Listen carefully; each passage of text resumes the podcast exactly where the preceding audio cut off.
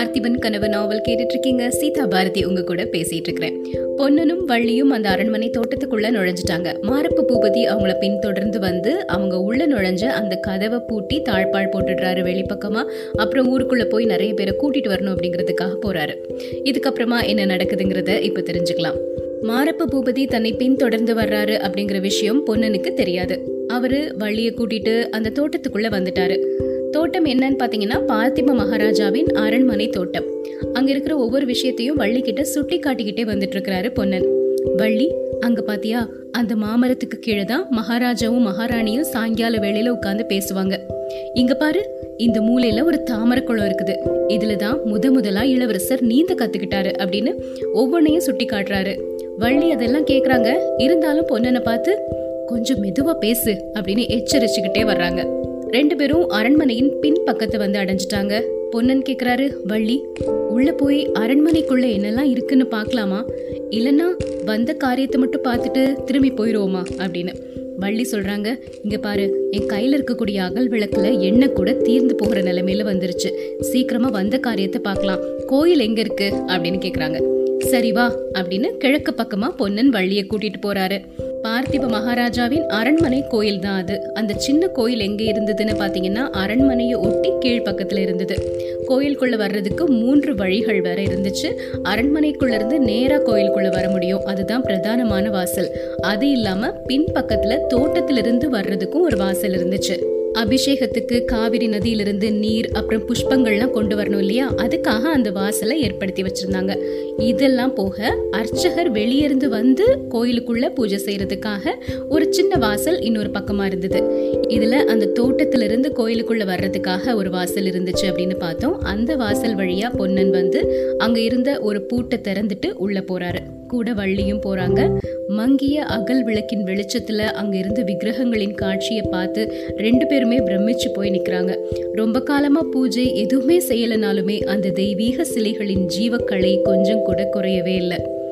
பொன்னன் வள்ளியை பார்த்து வள்ளி அவ்வளோ அழகா இருக்கு இந்த சிற்பங்கள் எல்லாம்.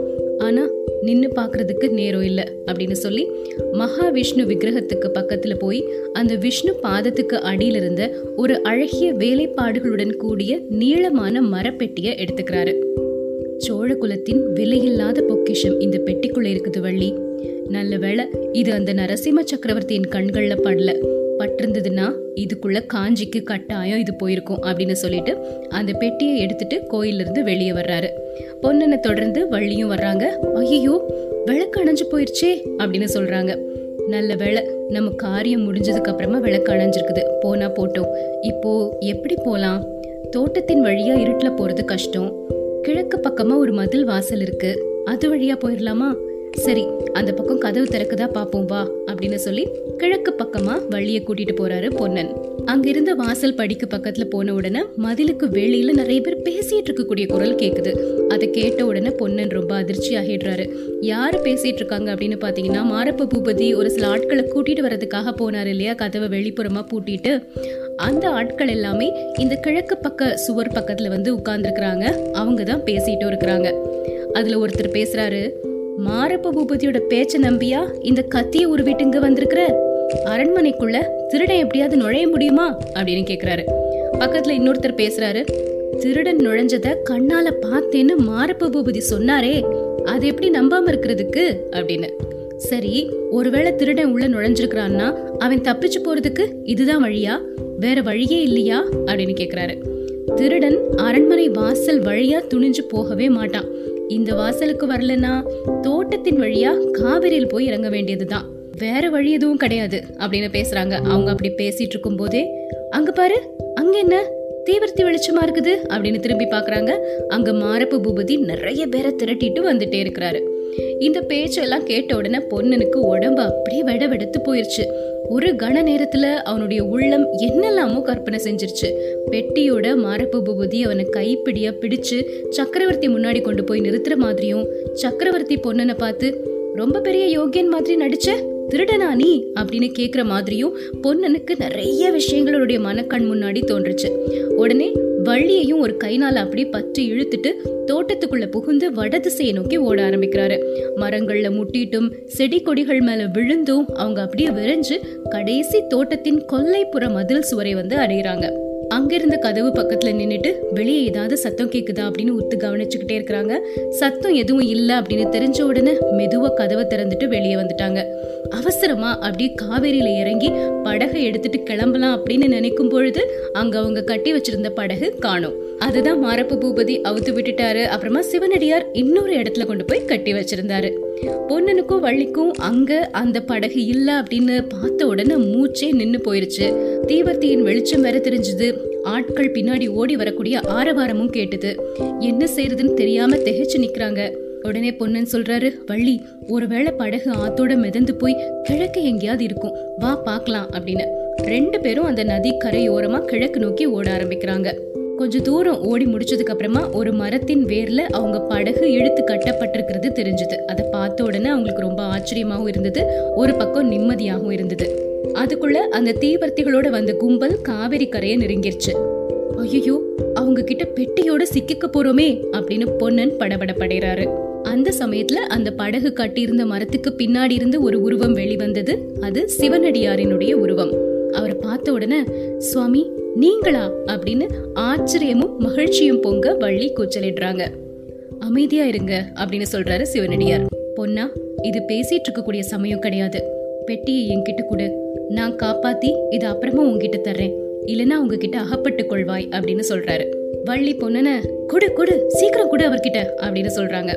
பொன்னனும் அந்த பெட்டிய சிவனடியார் கிட்ட கொடுத்துட்டாரு. அதை வாங்கின அடுத்த கணம் சிவனடியார் மறைஞ்சு போயிட்டாரு. அவசரமா படகு அழுத்திட்டு வள்ளியையும் அதுல ஏத்திட்டு போக ஆரம்பிக்கிறாரு. அந்த சமயத்துல மாரப்ப பூபதியும் அவனுடைய ஆட்களும் காவிரி கரையை அடைஞ்சு அந்த படகு இருந்த இடத்தை நோக்கி விரைவா வர ஆரம்பிச்சிட்டாங்க. கிட்ட வந்து படகு நிறுத்து படகு நிறுத்து ரெண்டு பேரையும் பிடிச்சு கட்ட போறோம். படகு எல்லாரும் சோதனை செய்யுங்க. அப்படி தடபுடல்லாம் சத்தம் எல்லாம் போட்டுட்டு இருக்கிறாரு மாரப்ப பூபதி. எந்த தடபுடலுக்கும் பொன்னனும் வள்ளியும் கொஞ்சம் கூட அசரவே இல்ல. அவங்களுக்கு தான் தெரியுமே அவங்க கிட்ட அந்த பெட்டி இல்ல சிவனடியார் கிட்ட போயிருச்சு அப்படின்னு. படகுல எதுவும் இல்லைன்னு தெரிஞ்ச உடனே மாரப்பனோட முகத்துல ஒரு மாதிரி கோபமும் ஏமாற்றமும் வர ஆரம்பிச்சிருச்சு. பொன்னா எங்க அது? அப்படின்னு கேக்குறாரு. எது எங்க? அப்படின்னு கேக்குறாரு பொன்னன். கையில ஒண்ணு கொண்டு வந்தீங்க அதுதான். கொண்டு வந்திருந்தா அது எப்படி மாயமா மறைஞ்சிருக்கும்? இங்கதான் இருக்கும் அப்படின்னு சொல்றாரு பொன்னன். இல்ல அரண்மனையில புகுந்து நீங்க எதையோ திருடிட்டு வந்தீங்க. கொண்டு வந்ததை எங்கேயோ ஒழிச்சு வச்சிட்டீங்க. உண்மையை ஒத்துக்கலனா உங்களை இப்படியே கொண்டு போய் சிறையில் அடைச்சிருவேன் அப்படிங்கிறாரு மாரப்பு பூபதி. எங்ககிட்ட ஏதாவது இருந்தா தானே எங்களை சிறையில் அடைப்ப? நாங்க தான் எதுவுமே பண்ணலையே. காலையில தோணித்துறைக்கு போய் சேர்ந்துடலான்னு தான் இப்பவே கிளம்புறோம். எங்க பாட்டன் படகு இது. அதை தோணித்துறைக்கு கொண்டுட்டு போறோம். இதுல என்ன தப்பு இருக்கு? அப்படின்னு கேக்குறாங்க வள்ளி. கேட்ட உடனே மாரப்பனோட முகம் அப்படியே தொங்கி போயிருச்சு. கொஞ்ச நேரம் அமைதியா இருக்கிறாரு. கூட வந்து ஆட்கள் எல்லாரையும் போங்க அப்படின்னு அனுப்பி விட்டுடுறாரு. பொண்ணா உங்களை நான் எதுவுமே செய்ய மாட்டேன். உங்களை நான் விட்டுடுறேன். எனக்கு ஒரே ஒரு உதவி மட்டும் நீ செய்யணும். அந்த கபட சாமியார் இருக்கிறாரு இல்லையா? அவர் எங்க இருக்காரு? அந்த இடத்த மட்டும் சொல்லிடு. அவரை பிடிச்சு கொடுக்கறதா சக்கரவர்த்தி குமாரிக்கு நான் வாக்கு கொடுத்துருக்கிறேன். உன் மேலையும் வள்ளி மேலையும் குந்தவி தேவிக்கு ரொம்ப கோபம் இருக்கு. நீங்க எனக்கு ஒத்தாசை செஞ்சா குந்தவி தேவி கிட்ட உங்களை பத்தி சொல்லி அவங்க கோபம் தீர்ற மாதிரி நான் செய்வேன் அப்படிங்கிறாரு. படகோட்டி பொன்னன் சொல்றாரு சேனாதிபதி. யார் கோவம்? எங்களை என்ன செய்ய முடியும்? நாங்க படகோட்டி பிழைக்கிறவங்க தானே. சரி சிவனடியார் எங்க இருக்காரு? சொல்லுவியா மாட்டியா? அப்படின்னு கொஞ்சம் கோவத்தோட கேக்குறாரு மாரப்ப பூபதி.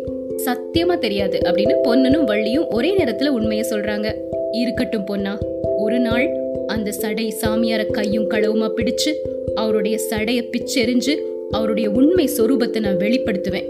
அந்த நாள்ல உங்களையும் அவ்வளோ லேஸ்ல விட மாட்டேன் அப்படின்னு சத்தம் போட்டுட்டு மாரப்பன் போயிட்டாரு. பொன்னனும் வள்ளியும் அங்கிருந்து கிளம்பி வீட்டுக்கு வந்துட்டாங்க. அடுத்த நாள் காலையில விடிஞ்சிருச்சு அடுத்த நாள் ஆனதுக்கு அப்புறமும் முந்தின நாள் நடந்த சம்பவங்கள் அவங்க ரெண்டு பேரும் என்னுடைய மனசுலயும் ஓடிட்டே இருக்குது. அதை பத்தி பேசிக்கிட்டே இருக்கிறாங்க. வள்ளி சொல்றாங்க சாமியாருடைய சடைய பிச்சு எரிஞ்சு அவருடைய உண்மை சொரூபத்தை பார்க்க போறாரா இந்த மாரப்பன்? பார்த்தா அந்த இடத்துல மயக்கம் போட்டு விழுந்துட மாட்டானா? அப்படின்னு சொல்லிட்டு சிரிக்கிறாங்க. ஆமா வள்ளி அந்த சாமியார் யாரு? சொல்றேன் சொல்றேன்னு நீ என்ன பயமுறுத்திட்டே இருக்கிறியே அப்படின்னு பொன்னன் கேக்குறாரு. பெட்டிக்குள்ள என்ன இருக்குன்னு நீ முதல்ல சொல்லு அப்புறம் சாமியார் யாருன்னு நான் சொல்றேன் அப்படிங்கிறாங்க வள்ளி. அது ஒரு அதிசயமான பெட்டி வள்ளி. அதுக்குள்ள சோழ வம்சத்தின் பரம்பரை பொக்கிஷம் இருக்கு. கரிகால சக்கரவர்த்தியின் உடைவாளும் வள்ளுவர் பெருமான் அவருடைய கையினால எழுதிய தமிழ் வேத சுவடியும் இருக்கு. பார்த்திப மகாராஜா போர்க்களத்துக்கு கிளம்பிய சமயத்துல அந்த பெட்டியை மகாராணி கிட்ட கொடுத்தாரு. இளவரசருக்கு வயது வந்து சுதந்திர மன்னராகும் போது இளவரசர் கிட்ட ஒப்படைக்கும்படி சொல்லிட்டு போனாரு. சரி பொண்ணா இவ்வளவு நாளும் அரண்மனையில் இருந்த பெட்டிய இப்ப எதுக்காக மகாராணி எடுத்துட்டு வர சொன்னாங்க? இளவரசர் கிட்ட அனுப்பி வைக்கிறதுக்காகவா? அப்படின்னு வள்ளி கேக்குறாங்க.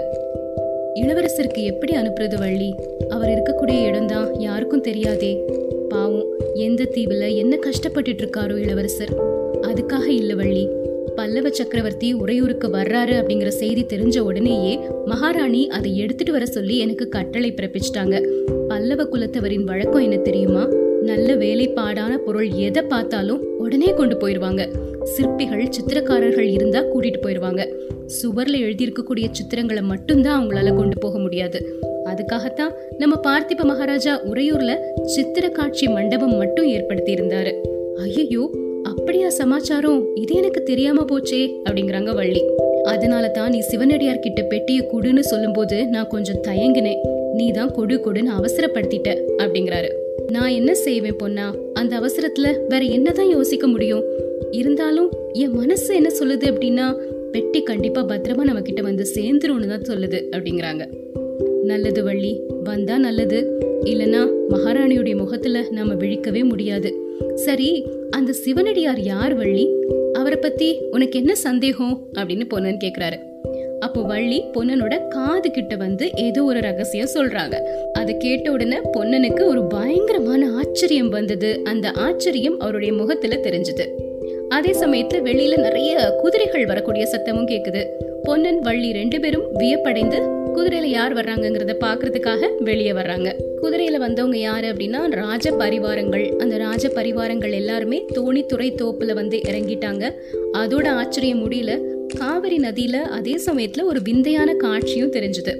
உறையூர் பக்கத்துல இருந்து அலங்கரிச்ச பல படகுகள் அன்னப்பட்சிகள் மாதிரி மிதந்து கிழக்கு நோக்கி போயிட்டே இருந்தது. அதுக்கு நடுவுல சிங்க கொடி பறந்த அழகிய படகும் வந்தது. சக்கரவர்த்தியும் அவருடைய பரிவாரங்களும் அந்த படகுல வர்றாங்க அப்படிங்கிறது பொன்னனுக்கு நல்லா தெரிஞ்சது. ஒருவேளை அந்த படகுகள் எல்லாம் தோணித்துறைக்கு தான் வருமோ அப்படின்னு பொன்னன் நினைச்சிட்டு இருக்கும் போதே படகுகள் அப்படியே திசை மாறி வசந்த மண்டபத்தை நோக்கி போக ஆரம்பித்தன. ஓஹோ சக்கரவர்த்தி வசந்த மாளிகைக்கு போறாரோ? ஒருவேளை மகாராணிய பாக்குறதுக்காக போறாரோ அப்படின்னு பொன்னன் நினைக்கிறாரு. தோப்புல வந்து இறங்கிய வீரர்கள் கிட்ட போய் பொன்னன் விசாரிச்சு பாக்குறாரு அப்போ அவரை நினைச்சது சரி அப்படின்னு அவருக்கே தெரியுது. குந்தவி தேவி சக்கரவர்த்தி சிறு தொண்டர் அவருடைய மனைவி எல்லாருமே அருள்மொழி ராணியை பாக்குறதுக்காக வசந்த தீவுக்கு போயிட்டு இருக்கிறாங்க கொஞ்ச நேரம் கழிச்சு அவங்க சந்திச்சு முடிச்சுட்டு திரும்பி வந்துட்டு இருக்கிறாங்க அதுவும் இங்கிருந்து பார்க்கும் பொழுது அந்த படகு வர்றது தெரிஞ்சது. அந்த படகுக்கு பின்னாடி இன்னொரு படகும் வர்ற மாதிரி தெரியுது. அந்த படகுல மூன்று பெண்மணிகள் இருக்கிறாங்க. அந்த படகுல இருக்கக்கூடிய ஒரு பெண்மணி யாருன்னு பாத்தீங்கன்னா அருள்மொழி தேவி. அந்த படகு பொன்னனும் வள்ளியும் இருந்த அந்த குடிசையை நோக்கி வருது. பொன்னனும் வள்ளியும் அங்க சுத்தி இருந்த வேற யாரையுமே கவனிக்கல. அருள்மொழி தேவியின் காலில் விழுந்து அவங்க முகத்தையே பார்த்துட்டு இருக்கிறாங்க. அருள்மொழி தேவி அவங்க ரெண்டு பேரையும் பார்த்துட்டு பொன்னா வள்ளி என்னால் இங்க தனியா காலம் கழிக்க முடியல. நான் திவ்ய ஸ்தல யாத்திரை போலான்னு நினைச்சிருக்கிறேன். நீங்க என்னை பத்தி கவலைப்பட வேண்டாம். நீங்க இந்த தோணித்துறையிலே இருங்க. ஒருவேளை எப்போவாவது நான் திரும்ப வந்தா? அப்படின்னு சொல்றாங்க. பொன்னன் வள்ளி ரெண்டு பேருடைய கண்கள்லையுமே கண்ணீர் பெருக ஆரம்பிச்சது. அருள்மொழி தேவியால அதுக்கு மேல எதுவுமே பேச முடியல. பக்கத்துல இருந்த ஒரு பெண்ணின் கரத்தை பிடிச்சிட்டு நடக்க ஆரம்பிக்கிறாங்க. அதே நாள் அந்த காவிரி கரை தோணித்துறையில கண்ணீர் பிரவாகம் ஏராளமா பெருகி தண்ணீர் பிரவாகத்தோட போட்டி போட்டுட்டு இருந்துச்சாங்க. காரணம் அருள்மொழி தேவி இந்த மாதிரி ஸ்தல யாத்திரை போறது மட்டும் இல்லாம சிறு தொண்டரும் சக்கரவர்த்தி கிட்ட விடை பெற்று கிளம்பி போறாரு. இவங்க ரெண்டு பேரும் போறதோட மட்டும் இல்லாம சிறு தொண்டரின் பத்தினி கிட்டையும் அருள்மொழி தேவி கிட்டையும் விடை பெற்றுட்டு குந்தவியும் கிளம்பி போறாங்க. அதனால எல்லாருடைய கண்கள்ல இருந்துமே கண்ணீர் பெருகி வழிய ஆரம்பிச்சது. சிறு தொண்டர் தனியா ஒரு பல்லக்கில் ஏறி உட்கார்ந்துட்டாரு. அவர் மனைவியும் அப்புறம் அருள்மொழி தேவியும் இன்னொரு பல்லக்கில் உட்காந்துக்கிட்டாங்க சேடியும் பரிவாரங்களும் தொடர்ந்து வர குதிரை வீரர்கள் முன்னாடியும் பின்னாடியும் காவல் புரிய சிவிகைகள் புறப்பட்டு போக ஆரம்பித்தன.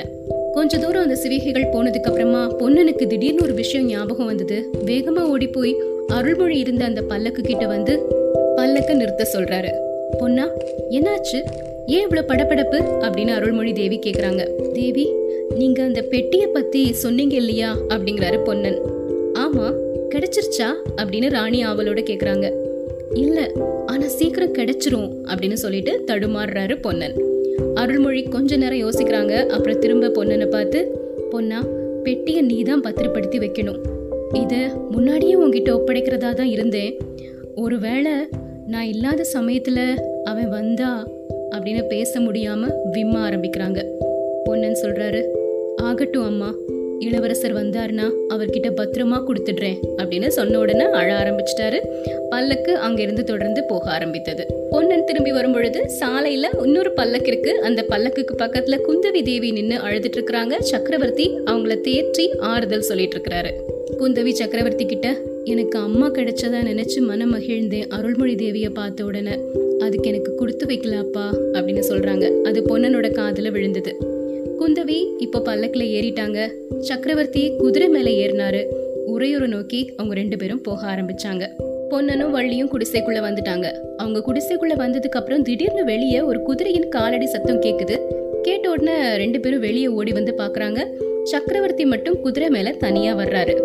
வந்து பொன்னன் கிட்ட பொன்னா நீ இந்த தோணித்துறையில தானே இருக்க போற? எங்கேயும் போயிட மாட்டேல்ல? அப்படின்னு கேக்குறாரு. இங்கதான் இருப்பேன் பிரபு. எங்கேயும் போக மாட்டேன் அப்படிங்கிறாரு பொன்னன். அங்க பாரு அரண்மனை படகு இருக்கு இல்லையா? அதை இங்கேயே விட்டு வைக்க சொல்லியிருக்கிறேன். குந்தவி தேவி ஒருவேளை வசந்த மாளிகையில வந்து இருக்க ஆசைப்படலாம். அப்போ நீ தான் படகு ஓட்டி கூட்டிட்டு போகணும் அப்படிங்கிறாரு. காத்திருக்கிறேன் பிரபு அப்படின்னு பதில் சொல்றாரு பொன்னன். இன்னொரு விஷயம் சிவனடியார் ஒருத்தர் என்னுடைய சிநேகிதர் உங்ககிட்ட கொடுக்கணும்னு சொல்லி ஒரு பெட்டியை கொடுத்தாரு. அது அந்த படகின் அடியில இருக்கு. பார்த்து எடுத்துக்கோ அப்படிங்கிறாரு. அப்படி சொல்லிட்டு சக்கரவர்த்தி வள்ளியை பார்க்குறாரு. அது வரைக்கும் அவரையே உத்து பார்த்துட்டு இருந்த வள்ளி திடீர்னு தலை குனிஞ்சிட்டாங்க. வள்ளி முகத்துல வெட்கத்தோட கூடிய ஒரு புன்னகையும் தெரிஞ்சது. அடுத்த கணத்தில் சக்கரவர்த்தியின் குதிரை காற்றா பறந்து போயிருச்சு. நிறைய சுவாரஸ்யங்கள் இருக்குது. நிறைய குழப்பங்களும் இருக்குது. யார் அந்த சிவனடியார்? அவர் எதுக்காக இந்த மாதிரி விஷயங்கள் எல்லாம் செய்யறாரு எதுக்காக வள்ளி நரசிம்மவர்ம சக்கரவர்த்தியை பார்த்து சிரிக்கிறாங்க? எல்லா கேள்விகளுக்கும் விடை என்ன அப்படின்னு தெரியணும்னா மூன்றாவது பாகத்துல என்ன இருக்குங்கிறத தெரிஞ்சுக்கணும். இதோட பார்த்திபன் கனவு நாவலின் இரண்டாவது பாகம் நிறைவடைந்தது. மூன்றாவது பாகத்துல என்ன இருக்கு அப்படிங்கிறத தெரிஞ்சுக்கலாம்.